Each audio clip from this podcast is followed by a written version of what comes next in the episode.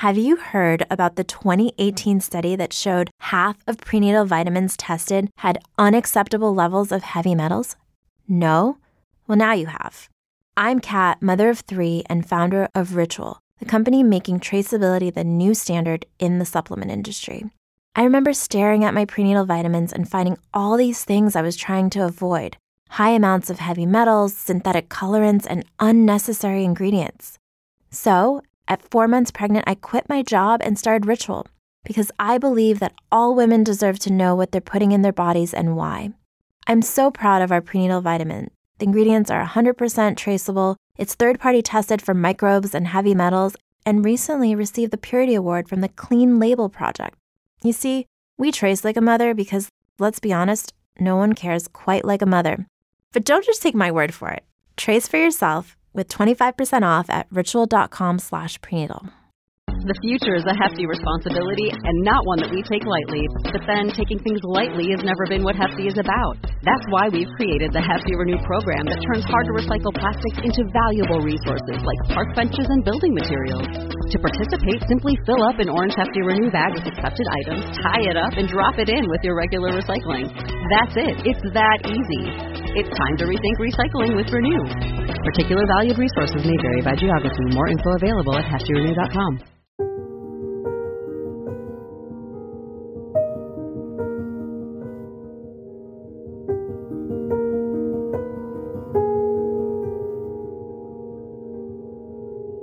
In the early 1990s, 2 boys were playing on a gravel hill near an old abandoned mine outside of Griswold, Connecticut. Kids do the oddest things to stave off boredom, so playing on a hill covered in small rocks doesn't really surprise me, and my guess is that they were having a blast.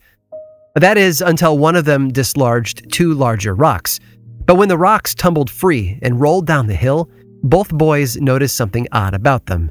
They were nearly identical in shape, and that shape was eerily familiar. They headed down the hill one last time to take a closer look, and that's when they realized what they'd found. Skulls. At first, the local police were brought in to investigate the possibility of an unknown serial killer. That many bodies all in one place was never a good sign, but it became obvious very quickly that the real experts they needed were, in fact, archaeologists. They were right.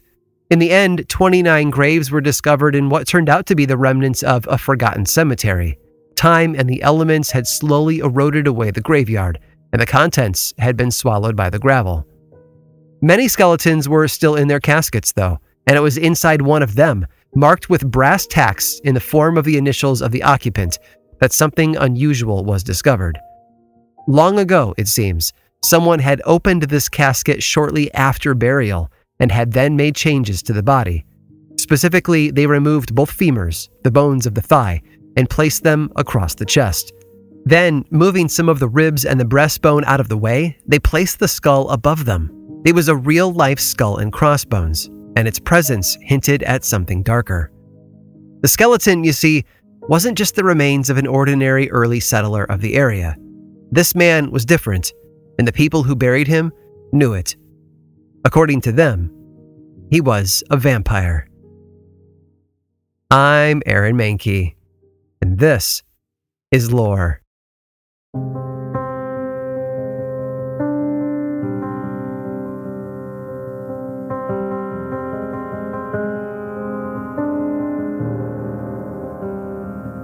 While it might be a surprise to some people, graves like the one in Griswold are actually quite common.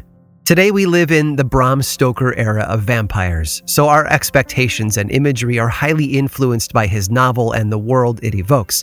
Victorian gentlemen in dark cloaks, mysterious castles, sharp fangs protruding over blood-red lips. But the white face with red lips started life as nothing more than stage makeup, an artifact from a 1924 theatrical production of the novel called Count Dracula. Another feature we associate with Dracula, that high collar, also started there. With wires attached to the points of the collar, the actor playing Dracula could turn his back on the audience and drop through a trapdoor, leaving an empty cape behind to fall to the floor moments later. The true myth of the vampire, though, is far older than Stoker. It's an ancient tree with deep and twisted roots. As hard as it is for popular culture to fathom, the legend of the vampire and the people who hunt it actually predate Dracula by centuries. Just a little further into the past from Bram Stoker, in the cradle of what would one day become the United States, the people of New England were identifying vampire activity in their towns and villages, and then assembling teams of people to deal with what they perceived as a threat. It turns out that Griswold was one of those communities.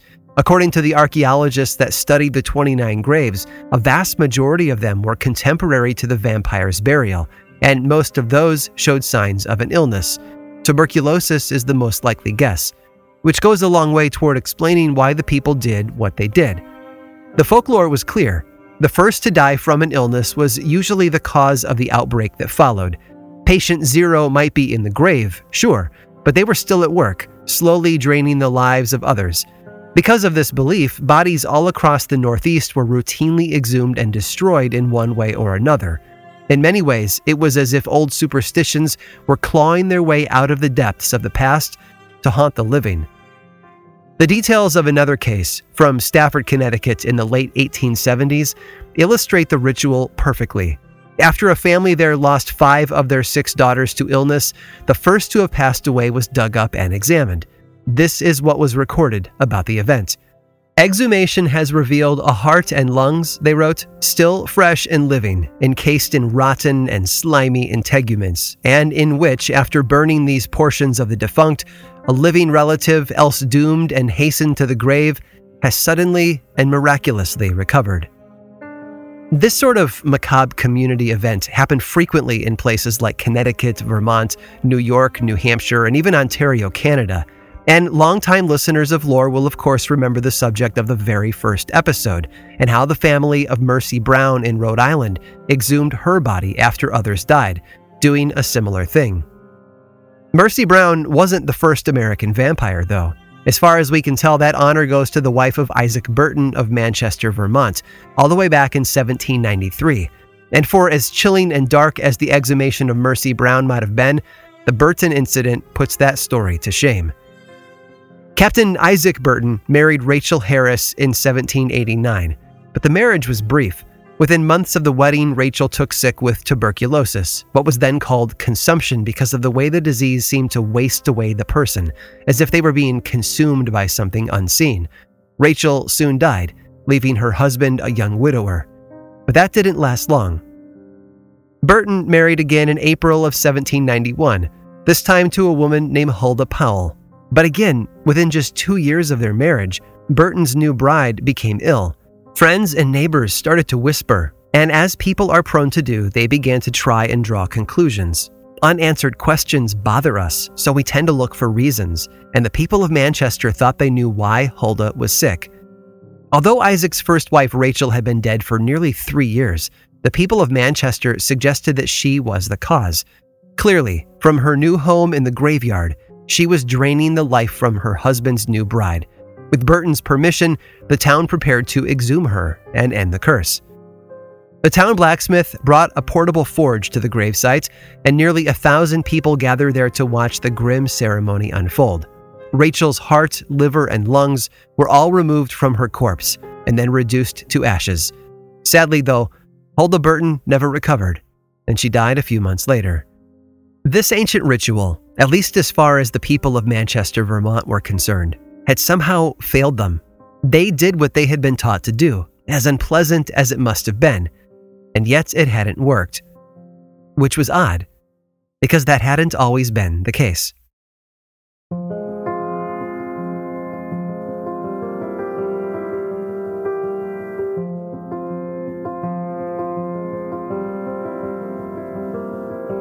A lot of what we think we know about the roots of the vampire legend is thanks to Dracula, the novel by Bram Stoker. Most of us know the basics. Stoker built a mythology around a historical figure from the 15th century named Vlad III. Vlad was from the kingdom of Wallachia, now part of modern-day Romania.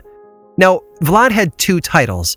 Vlad Tepes, which meant the Impaler, referred to his brutal military tactics in defense of his country. The other, Vlad Dracul, or the Dragon, referred to his membership in the Order of the Dragon, a military group founded to protect Christian Europe from the armies of the invading Ottoman Empire. But Bram Stoker never traveled to Romania, the castle that he describes as the home of Dracula, a real-life fortress known as Bran Castle, was just an image he found in a book that he felt captured the mood he was aiming for. Bran Castle, as far as historians can tell, has no connection to Vlad III whatsoever. The notion of a vampire, or at least of an undead creature that feeds on the living, does have roots in the area, though. Stoker was close, and he missed the mark by a little more than 300 miles. The real roots of the legend, according to most historians, can be found in modern-day Serbia. Serbia of today sits at the southwestern corner of Romania, just south of Hungary. Between 1718 and 1739, the country passed briefly from the hands of the Ottoman Empire to the control of the Austrians. Because of its place between these two empires, the land was devastated by war and destruction, and people were frequently moved around in service to the military. And is so often the case. When people cross borders, so do ideas. Peter Blagojevic was a Serbian peasant in the village of Kisilova in the early 1700s. Not much is known about his life, but we do know that he was married and had at least one son. And in 1725, through causes unknown, Peter died at the age of 62. In most stories, that's the end. But not here. You probably knew that, though, didn't you? In the 8 days that followed Peter's death, other people in the village began to pass away. 9 of them, in fact, and all of them made startling claims on their deathbeds. Details that seemed impossible to prove, but were somehow the same in each case. Each person was adamant that Peter Blagojevic, their recently deceased neighbor, had come to them in the night and attacked them. Peter's widow even made the startling claim that her dead husband had actually walked into her home and asked for, of all things, his shoes. She believed so strongly in this visit that she moved to another village to avoid future encounters, and the rest of the people of Kisilova took notice. Something had to be done, and that would begin with digging up Peter's corpse. Inside the coffin, they found Peter's body to be remarkably preserved. Some noticed how the man's nails and hair had grown. Others remarked at the condition of his skin, which was flush and bright, not pale. It wasn't natural, they said, and something had to be done. They turned to a man named Frombald, a local representative from the Austrian government, and together with the help of a priest, he examined the body for himself. In his written report, he confirmed the earlier findings and added his observation that fresh blood could be seen inside Peter's mouth. Frombald describes how the people of the village were overcome with fear and outrage, and how they proceeded to drive a wooden stake through the corpse's heart. Then, still afraid of what the creature might be able to do to them in the future, the people burned the body. Frombald's report details all of it, but he also makes the disclaimer that he wasn't responsible for the villagers' actions. Fear, he said, drove them to it, and nothing more. Peter's story was powerful, and it created a panic that quickly spread throughout the region. It was the first event of its kind in history to be recorded in government documents, but that report was still missing an official cause. Without it, the story might have died where it started. But then, just a year later, something happened, and the legend has never been the same.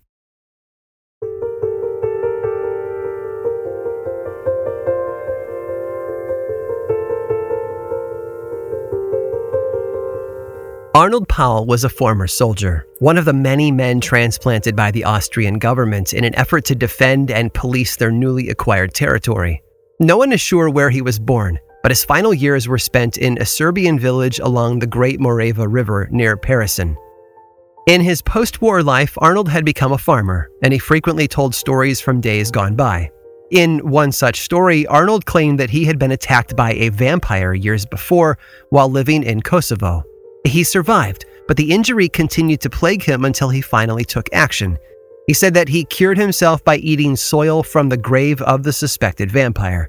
And then, after digging up the vampire's body, he collected some of its blood and smeared it on himself. And that was it. According to Arnold and the folklore that drove him to do it, he was cured. When he died in a farming accident in 1726, though, people began to wonder, because within a month of his death, at least 4 other people in town complained that Arnold had visited them in the night and attacked them. When those 4 people died, the villagers began to whisper in fear. They remembered Arnold's stories of being attacked by a vampire, of taking on the disease himself, stories of his own attempt to cure himself. But what if they hadn't worked? Out of suspicion and doubt, they decided to exhume his body and examine it. Here, for what was most likely the first time in recorded history, the story of the vampire was taking on the form of a communicable disease transmitted from person to person through biting. This might seem obvious to us now, but we've all grown up with the legend fully formed. To the people of this small Serbian village, though, this was something new and horrific. What they found seemed like conclusive evidence, too. Fresh skin, new nails, longer hair and beard. Arnold even had blood in his mouth. Putting ourselves in their context, it's easy to see how they might have been chilled with fear. So they drove a stake through his heart. One witness claimed that as the stake pierced the corpse's chest, the body groaned and bled. Unsure what else to do, they burned the body. And then they did the same to the four who had died after claiming Arnold had attacked them. They covered all their bases, so to speak, and then walked away. 5 years later, though, another outbreak spread through the village. And we know this because so many people died that the Austrian government sent a team of military physicians from Belgrade to investigate the situation. These men, led by two officials named Glasser and Flukinger, were special, though, because they were trained in communicable diseases. Which was a good thing. By January 7th of 1731, just 8 weeks after the beginning of the outbreak, 17 people had died. At first, Glasser and Flukinger looked for signs of a contagious disease, but they came up empty-handed. They noted signs of mild malnutrition, but nothing deadly could be found. The clock was ticking, though. The villagers were living in such fear that they had been gathering together into large groups at night, taking turns keeping watch for the creatures they believed were responsible. They even threatened to pack up and move elsewhere. Something needed to be done, and quickly. Thankfully, there were suspects. The first was a young woman named Stana, a recent newcomer to the village, who had died during childbirth early in the outbreak. It seemed to be a sickness that took her life, but there were other clues as well. Stana had confessed to smearing vampire blood on herself years before as protection, but that, they claimed, had possibly backfired and most likely turned her into one instead. The other suspect was an older woman named Milica. She was also from another part of Serbia, and had arrived shortly after Arnold Powell's death. Like so many others, she had a history. Neighbors claimed that she was a good woman who never did anything intentionally wicked, but she had told them once of how she'd eaten meat from a sheep killed by a vampire.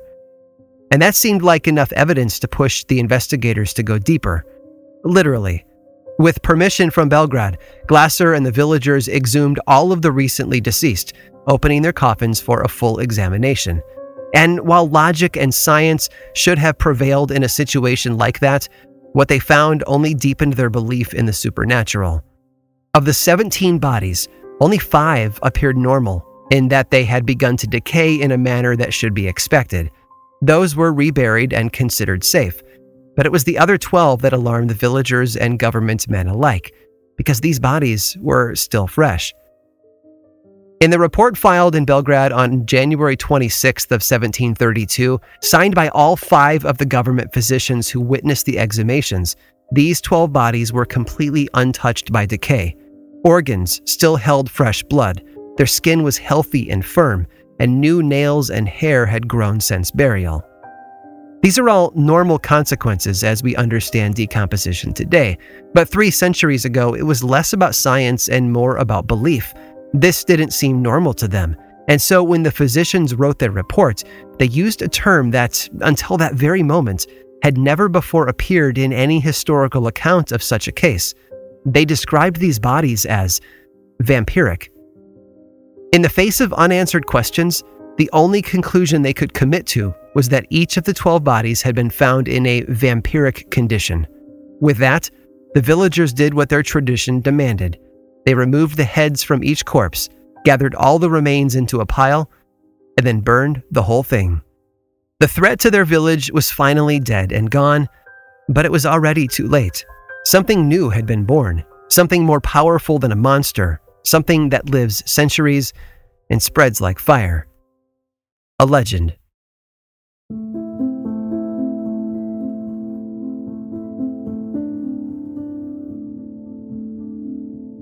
many aspects of folklore haven't fared too well under the critical eye of science. Today we have a much deeper understanding of how illness and disease really works. And while experts are still careful to explain that every corpse decomposes in a slightly unique way, we have a better grasp on the full picture now than any previous time in history. Answers, when we can find them, can be a relief. It's safe to say that we don't have to fear a vampiric infection when the people around us get sick today. But there were still people at the center of these ancient stories. Normal folk, like you and I, who simply wanted to do what was right. We might do it differently today, but it's hard to fault them for trying. Answers don't kill every myth, though. Vampire stories, like their immortal subjects, have simply refused to die. In fact, they can still be found if you know where to look for them. In the small Romanian village of Marotino de Sus, near the southwestern corner that borders Bulgaria and Serbia, authorities were called in to investigate an illegal exhumation. But this wasn't 1704, or even 1804. No, this happened almost 2 decades ago. Petra Toma had been the clan leader there in the village, but after a lifetime of illness and hard drinking, his accidental death in the field almost came as a relief to his family and friends. That's how they put it, at least. So when he was buried in December of 2003, the community moved on. But soon, individuals from Petra's family began to get sick. First, it was his niece, Mirella Marinescu. She complained that her uncle had attacked her in her dreams. Her husband made the same claim, and both offered their illness as proof. Even their infant child was not well. Thankfully, the elders of the village immediately knew why. In response, 6 men gathered together one evening in early 2004. They entered the local graveyard close to midnight and then traveled to the burial site of Petra Toma. Using hammers and chisels, they broke through the stone slab that covered the grave and then moved the pieces aside. They drank as they worked. Could you blame them? They were opening the grave of a recently deceased member of their community, but I think it was more than that too. In their minds, they were putting their lives in danger, because there, inside the grave that they had just uncovered, lay the stuff of nightmares. A vampire. What these men did next will sound strangely familiar, but to them it was simply the continuation of centuries of tradition. They cut open the body using a knife and a saw. They pried the ribs apart with a pitchfork, and then they cut out the heart. According to one of the men who was there, when the heart was removed, they found it full of fresh blood. Proof, to them at least, that Petra had been feeding on the village. When they pulled it free, the witness said that the body audibly sighed and then went limp.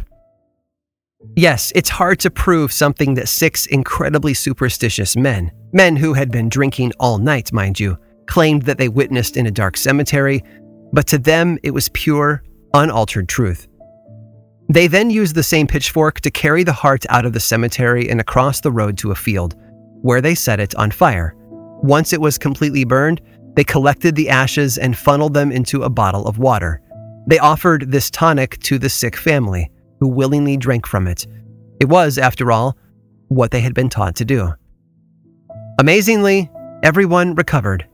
No one died of whatever illness they were suffering from, and no one reported visits from Petra Toma after that night. In their mind, the nightmare was over. These men had saved their lives. Maybe something evil and contagious has survived for centuries after all, spreading across borders and oceans. It certainly left a trail of horrific events in its wake, and it's influenced countless tales and superstitions, all of which seem to point to a real-life cause. But far from being unique to Serbia or Romania, this thing is global. And as if that weren't enough, this horrible, ageless monster is, and always has been, right inside of each of us. Like a vampiric curse, we carry it in our blood, but it's probably not what you'd expect. It's fear.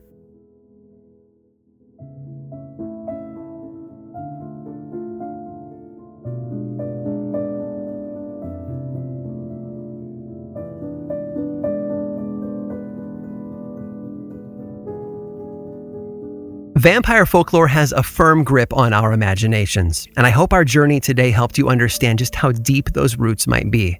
But it's one thing to talk about the history of the name, and another to follow the footsteps of the activity.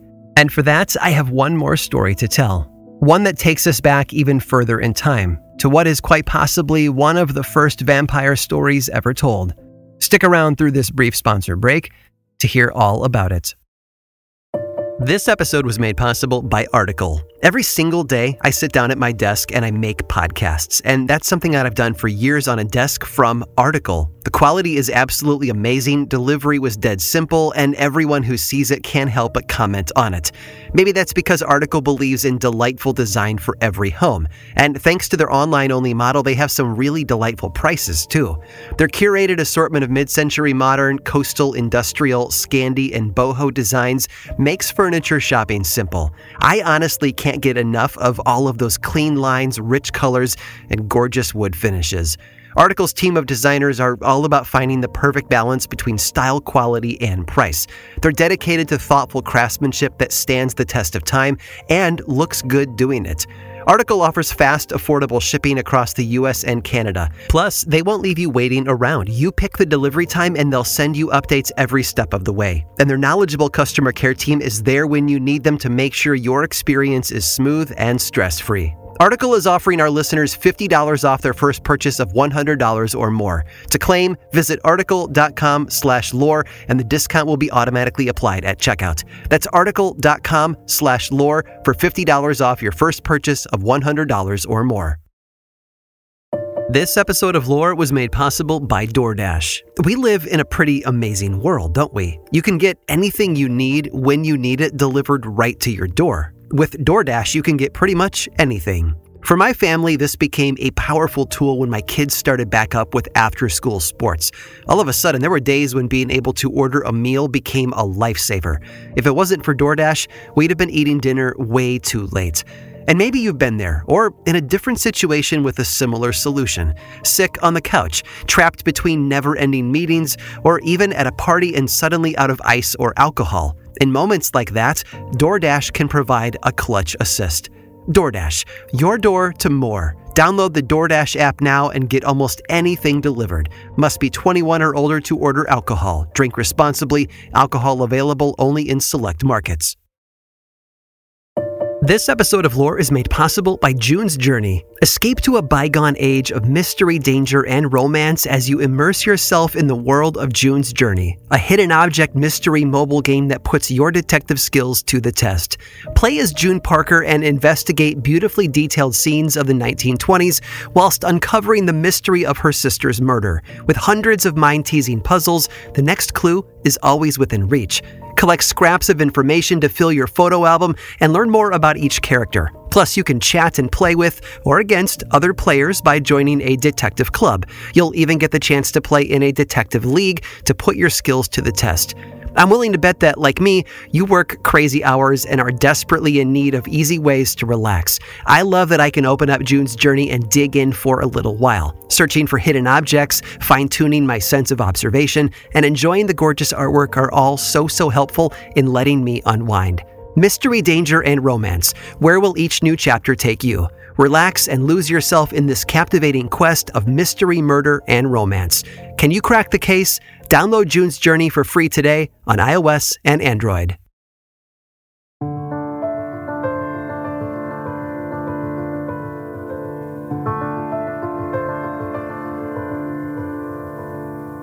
There's a lot we don't know.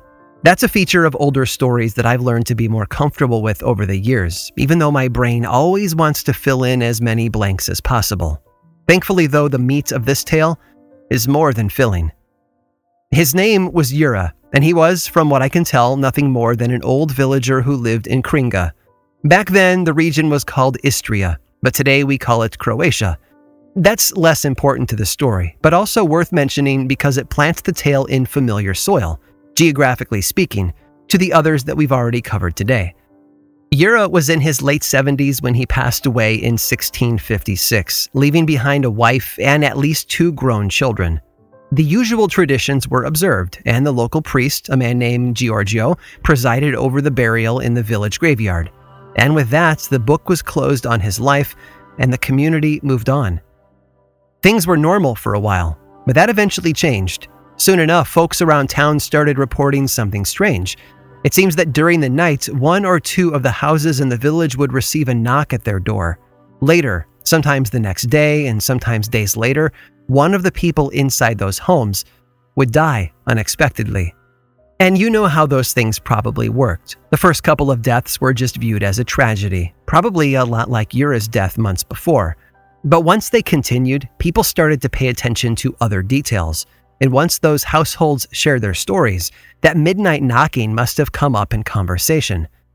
And this activity, the knocks, the death, and the occasional sighting of some mysterious creature, all of it continued for 16 long years, long enough for an entire generation to grow up with stories of the monster and the curse it brought to the village, long enough to fill the entire community with fear. Now, I don't know how they made the leap in logic from an unknown door knocker to a specific person, but eventually the pieces were put together. It was probably the moment when poor dead Jura Grando paid a nighttime visit to his frightened widow. She described him as looking like a rotten corpse, smelling of decay and death. In 1679, the villagers decided that they had finally had enough. First, the very same priest who had buried Jura 16 years before tried to stop him by confronting the walking corpse one night by raising a crucifix to invoke the power of Christ. But when that failed, new plans were set in motion, spearheaded by a young man named Miho Radetic. One night, after a midnight chase, Miho managed to stab the creature through the heart with a wooden stake. But this wasn't a Hollywood action film, and the rules we might consider canon didn't apply.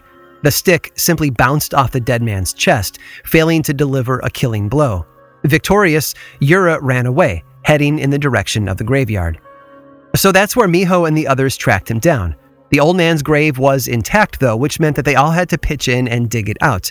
Shovel after shovel, they moved closer to their target, until finally, there he was. The monster folks had begun to call a strigon, a Venetian word for a sorcerer. The legend says that once the coffin was opened, they found Jura entirely intact, almost as if he'd been buried the day before. And most disturbing of all, the dead man's unmoving face was split by a wide, wicked grin. That was all the evidence the villagers needed. After another attempted exorcism by the priest, and another try at stabbing him with a wooden stake, they fell back on an older, more effective method. They cut off the head. It's said that the dead man screamed in agony as they did it. Fresh blood even poured from the new wound in the long-dead corpse. But despite being such an unpleasant and messy task, they finally achieved the results they were looking for. The creature's power had been broken. The village of Kringa finally had peace. But while the drama was over, the story had been written. And story, like so many other aspects of life, has a way of spreading far and wide. Soon, that Venetian word for sorcerer took on a new connotation, and strigon became strigoi, one of the most common words for a very specific type of creature in the region around Croatia, the vampire. It's a frightening story, no matter how we accept it. Fact or fiction, it was a seed. And from that dark soil, one of folklore's most twisted roots eventually grew into one of its most famous branches. All because of a truth the people of Kringa felt in their bones. It's amazing what you could find when you do a little digging.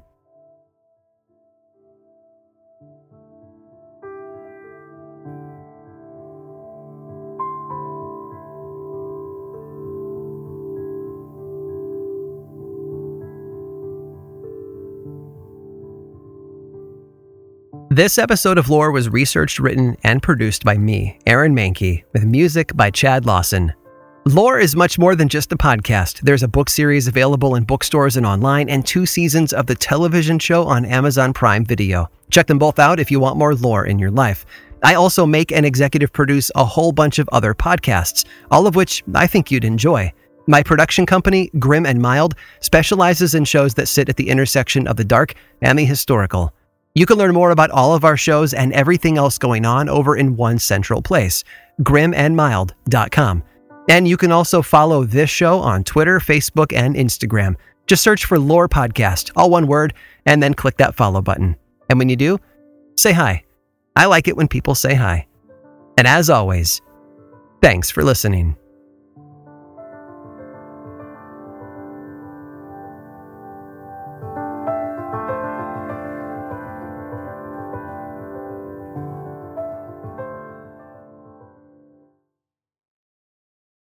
If you own a vehicle with less than 200,000 miles and have an auto warranty about to expire or no warranty coverage at all, listen up. CarShield has a low-cost, month-to-month vehicle protection plan that covers more parts than ever. Visit carshield.com/audio to find out how you could pay almost nothing for covered auto repairs. Drivers who activate this vehicle protection today will also receive free roadside assistance, free towing, and car rental options at no additional cost. Get your free quote today at carshield.com/audio. That's carshield.com/audio.